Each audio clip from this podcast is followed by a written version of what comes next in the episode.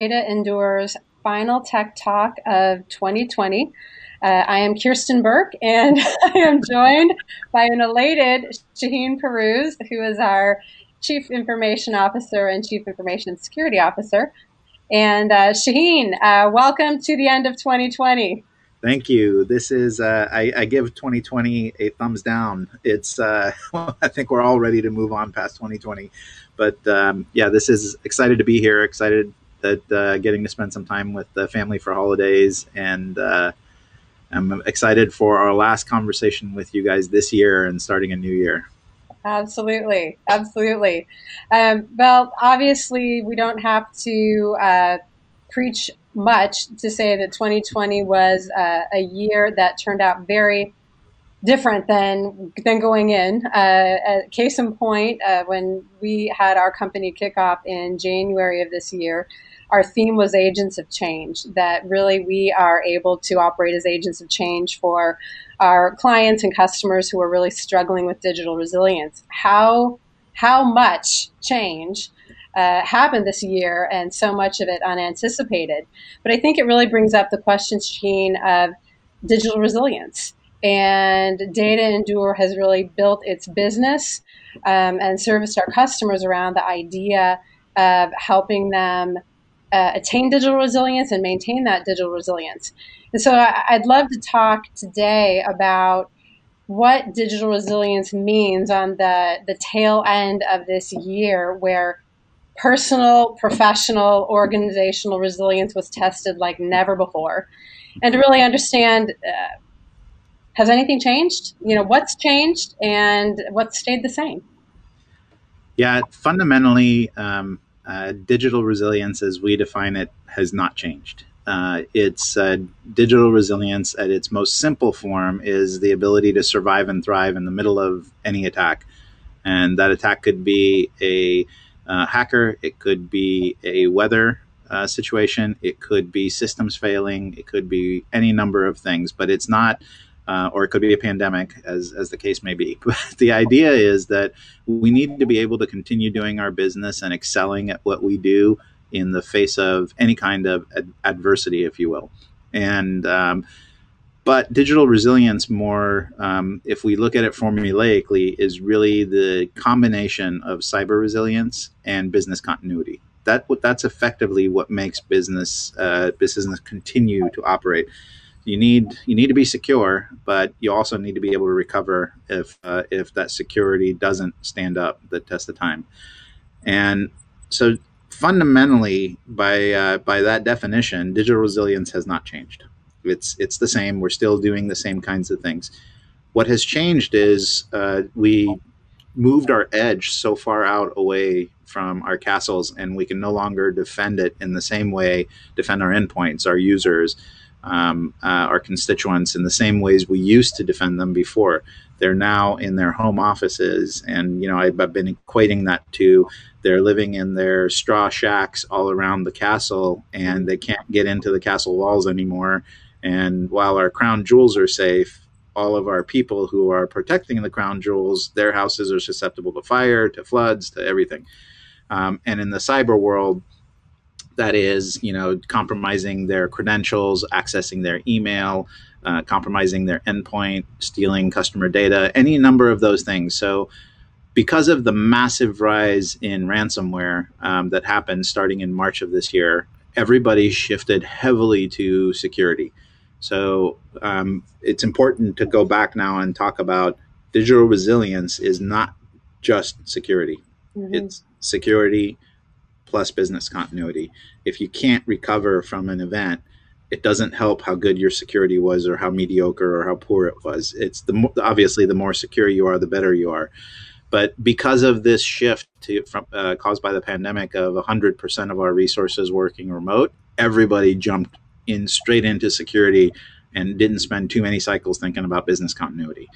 And I think it's very important as we go forward into 2021 to be thinking about now that we've changed the way we view security, now that we've instantiated or instituted new policies and procedures and even potentially tools or services to close the security gaps, what's next to make sure we can continue to operate? and um, and I think that's where the business continuity conversations start to come in.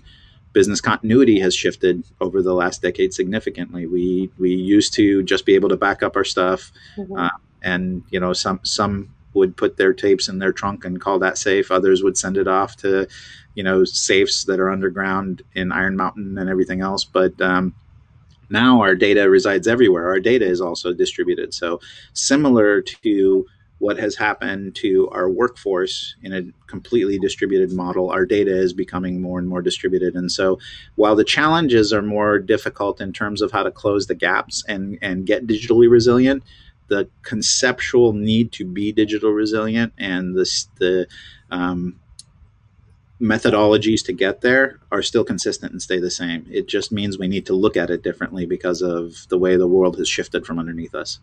For sure, for sure. Um, I heard an interesting quote the other day. Um, uh, the person said, "Whoever controls your data controls your destiny."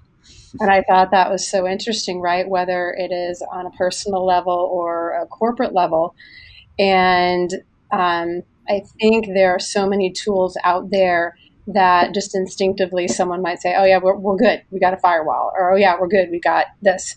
But when you really think of it in terms of not only what is your data, but what, you know, where is the value in what data and what is most important to you and, and honestly, what's the worst case scenario? And are you able to defend against that worst case scenario? And, and to your point, um, it's it's protecting. It's uh, being able to protect, being able to identify, being able to uh, defend, being able to recover. It, it's such a gamut of um, of areas that you can't solve it with one tool. You can't solve it um, with a silver bullet, if you will. And so, how is one to to put that package all together? Yeah, there's um, there, there's one particular slide that uh, when I'm speaking at conferences, that's happened less and less these days. um, but uh, when I'm speaking at conferences or doing online events, or or even in some conversations with customers, there's a security landscape slide that we use, which basically is highlighting that there's today over 3,000 different vendors providing security products and uh, and the backup market is starting to look much the same, getting very scattered with the number of backup technologies. And then the challenge starts to come in from the security side. What we always say is there is no team unless you're Apple or Google or Facebook that has hundreds of security employees that has the bandwidth to do the research and development to figure out what are the right tools to use out of these 3000 vendors? And do i use one vendor or do i use six vendors to accomplish all the right tools in the right mix? And um, that's really what we bring to the table for our customers is we do that research and development that a team of a much larger size would do for one enterprise. And we fractionally give customers access to that knowledge and the, the experience and expertise.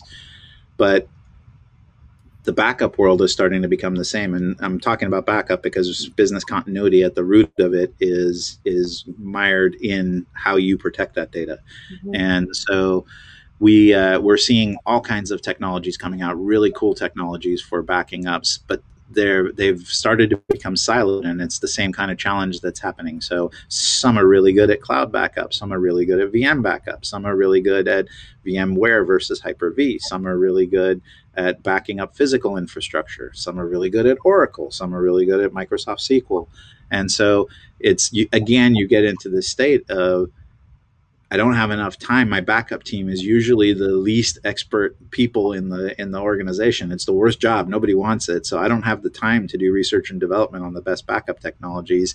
But whoever controls your data is king, and yeah. so you need to get your head around um, how to protect that data so that you can be the one controlling the data, so that you control your own destiny.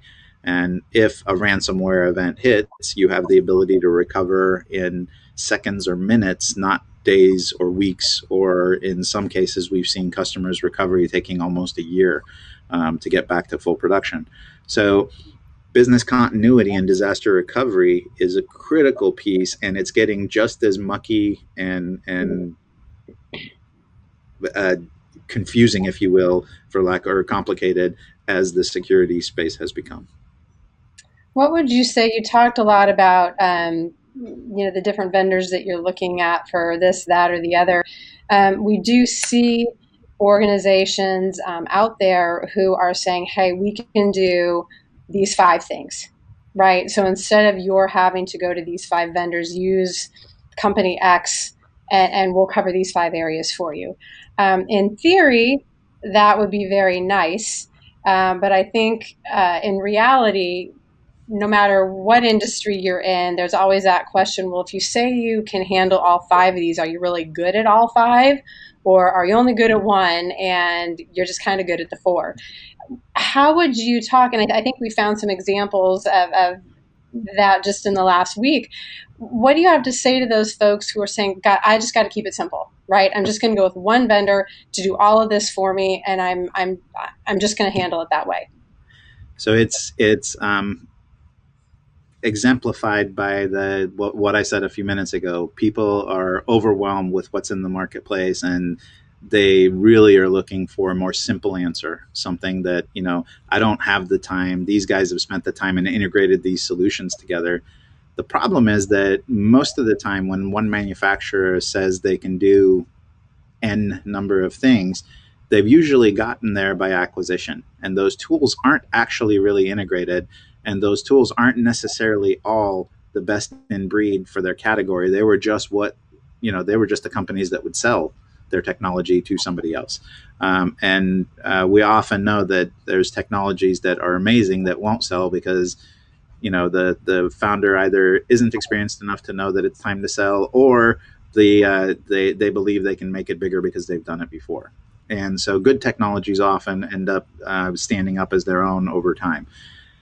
What what the problem is though is that I always liken it to a Swiss, a Swiss Army knife. It's um, you can definitely use it to open packages, and it's really good at cutting that twine. But I wouldn't try to open your wine bottle with it. The cork will get destroyed. You'll break off the corkscrew inside the cork bottle. The tweezers, eh you know, they're okay. They'll get the job done. If you got a splinter, I'd rather get some real tweezers and do it. But each of the tools there, it's got it's got you know it has anywhere between three to five functions to 20 functions depending on the Swiss Army knife you have.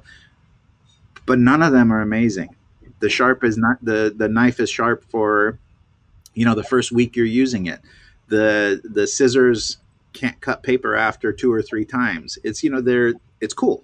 It's it's really cool. It's like a cool gadget.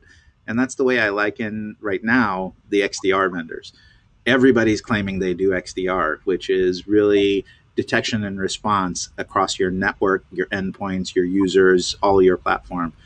What's really happening though is that a lot of the EDR players are calling themselves XDR when in reality they are not doing anything but endpoint detection and response. And it's a new moniker that they can tag onto themselves. And um, we we are announcing our XDR offering early uh, in 2021 um, uh, I'm lovingly calling it Dexter. Kirsten and I are fighting over that, but Dexter, Dexter is coming, and uh, it's uh, the notion is that you have to have network detection and response. You have to have um, managed detection and response. You have to have endpoint detection and response. You have to have DNS protection and response, and you have to have email security and response. If you're not doing all of those layers, you can't call yourself XDR because all of those are vectors in the environment. So it's that same thing where it's very easy to go pick a single partner that says they do this new cool thing called cloud. But as we've seen over the last couple of decades, cloud has evolved and changed and has many different uh, perspectives to it, and clouds have come and gone. And, you know, we're left with the top three clouds today. Um, and the same kind of thing will happen with XDR. It's it's an evolution. We have a post right now on LinkedIn, if you go look it up, that talks about the evolution of um, endpoint security through to XDR, and um, and I think it's critical that when you're evaluating technologies, um, you don't let the exo- exhaustion or vendor exhaustion, more specifically, uh, accelerate your decision making process. Um, look at companies like us who uh, take best in breed technologies, not from the same vendor, and and integrate them together and bind them into a managed service that does what the intention of that service or offering or capability is supposed to do and does it in the right way with the right tools and then doesn't lock you into a manufacturer because that becomes the burden of the managed service provider. If um, if our endpoint detection and response tools um, aren't best in breed next year, uh, then we will swap them out in a heartbeat and at no cost to our customers. We we need to make sure we're delivering the best service possible, so you're not going out and looking for other vendors or manufacturers. Um, I had an interesting customer conversation uh, last week which was um, you recommended this particular endpoint solution to us, and now you're telling us you have your own EDR offering. Um, and it was three years ago we recommended that solution, and now now you're offering your own EDR offering, and it's not powered by that solution. So, how on earth can I trust that you're not going to just switch it out on me again? And I said, but that's that's exactly the point. The landscape is shifting.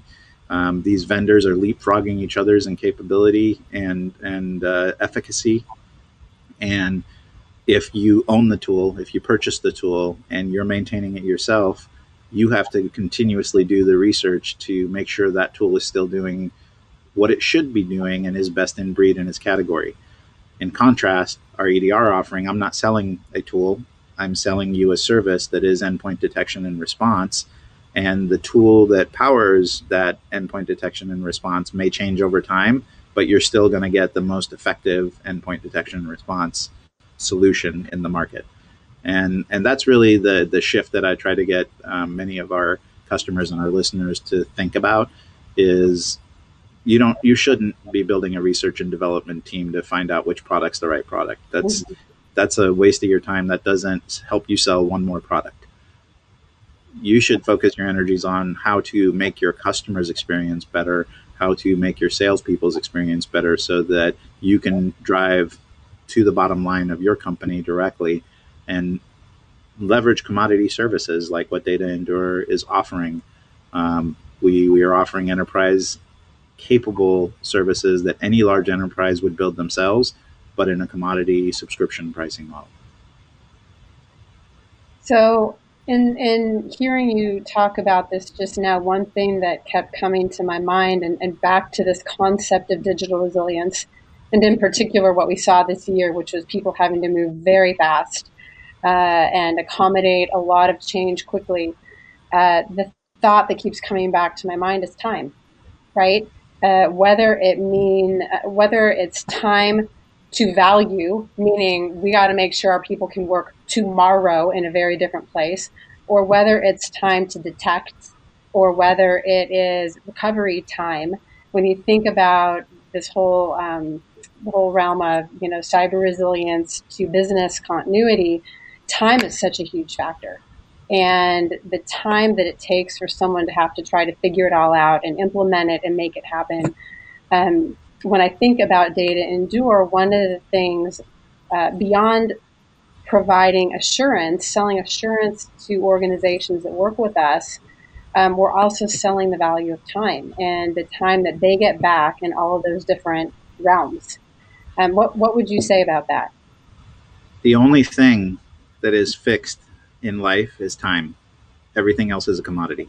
The only thing you can't get back, you can't get more of, you can't do anything of is time.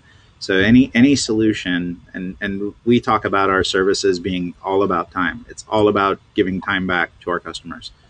Um, anything you can do to not use that specific fixed asset of time in the wrong areas is going to help you accelerate those areas that need that time. And that's that's really the value of what we bring to the table in terms of our managed security services. There is, um, while you could, there's nothing that we do that any organization out there couldn't replicate. Given the time, money, mm-hmm. and resources, they would be able to build what we did. The the question I put out there is why would you want to? And what that rather than doing that, look at the time to value for your users and your customer community and how you can get your customers things more quickly, how you can generate product more quickly and efficiently, and how you can get your employees to do their job from anywhere more effectively in a secure way. And that's really what our um, Dexter offering, or today we call it Forfecta, is really bringing to market. So as we wrap for our last tech talk of the year, um, forward thinking 2021 uh, quick thoughts about where we go next so um, i'm a big believer in continuous improvement and uh, in that context uh, there's while we spent a lot of cycles on the controls this year on how to protect ourselves and i don't mean Data Endure i mean the, the world we mm-hmm. we um, the world has really shifted to holy cow my edge is distributed I need to put new controls in place to protect that distributed edge. What that didn't do is it didn't really uh, come with a continuous improvement model, which is the controls are there for protection, but the controls aren't there for closing gaps. So compliance is an area that, that we need to think about. So we have now put new controls in place. So all of the compliance that we thought about before, which means, you know, a user can't connect to the network unless they X, Y, or Z. That has changed. So now the compliance has to change to match that. Um, but also uh, things like vulnerability management. What we used to use for patch management isn't necessarily going to work now that people are working out of their home offices. What we used to use for software distribution will may not work because of the same problem. Mm-hmm. So um, uh, if I if I flip on my CTO hat and remove my CISO hat for a second, some of the things we're bringing to market for 2021 um, is uh, continuous configuration management, which is really designed to close that gap I just talked about. But then we're also looking at secure access, secure edge, uh, which is basically providing um, uh, firewalls as code as opposed to having to worry about the physical infrastructure. What if the firewall protected every end user no matter where they are instead of having to be behind a physical location. Um, so some of the things we look at, which customers should be looking at, is following some of the models that Amazon put in place, the concept of security groups, which is ultimately microsegmentation, um, and taking microsegmentation to heart in the, in the notion of how we go about thinking about our distributed networks going forward moving the network into a as a code or in the cloud offering as opposed to the traditional routers, switches, firewalls that we used to think about. And then ultimately, um, uh, the business continuity conversation. So if your if your backups have not changed and evolved to meet the way the world is shifting, being able to protect your Office 365, G Suite, Salesforce, as well as your ERP system that's on premise, then you've got to re- reevaluate what you're doing for backups. If you're today using six different products to back up your environment, now you've got a huge increase in um, uh, defects, if you will, that can happen because your team doesn't understand all six of those products. So, business continuity is, I think, the next um, the next area to start putting some attention into. Um, ransomware happens. The ransomware market keeps growing. It's uh, targeted in 2021 to be six trillion dollars uh, impacted business to businesses. So, um, if you don't have a solid business continuity and disaster recovery plan in place, um, there is the risk that ransomware will impact you in 2021. But we want to end this on a happy note. Um, don't ask me about security then. well, I, I, I, I, it's been great. Uh, as as challenging as this year has been, um, I appreciate our being able to continue c- to connect every month, and hopefully, the things we've been able to offer our audience have been helpful or insightful as all of you have been going through the challenges of this year. Um, we do wish you a very safe and happy holiday. And uh, we hope that next year on one of these tech talks, Shahin and I will actually be in the same room again. So I think he's grateful of that because I didn't make him unwrap packages this year, but uh, we will be back in person some way, somehow next year. And um, Shahin, happy holidays. And um, thanks to everyone. Uh, Merry Christmas, Happy New Year, and we'll see you in 2021. Happy holidays, everyone.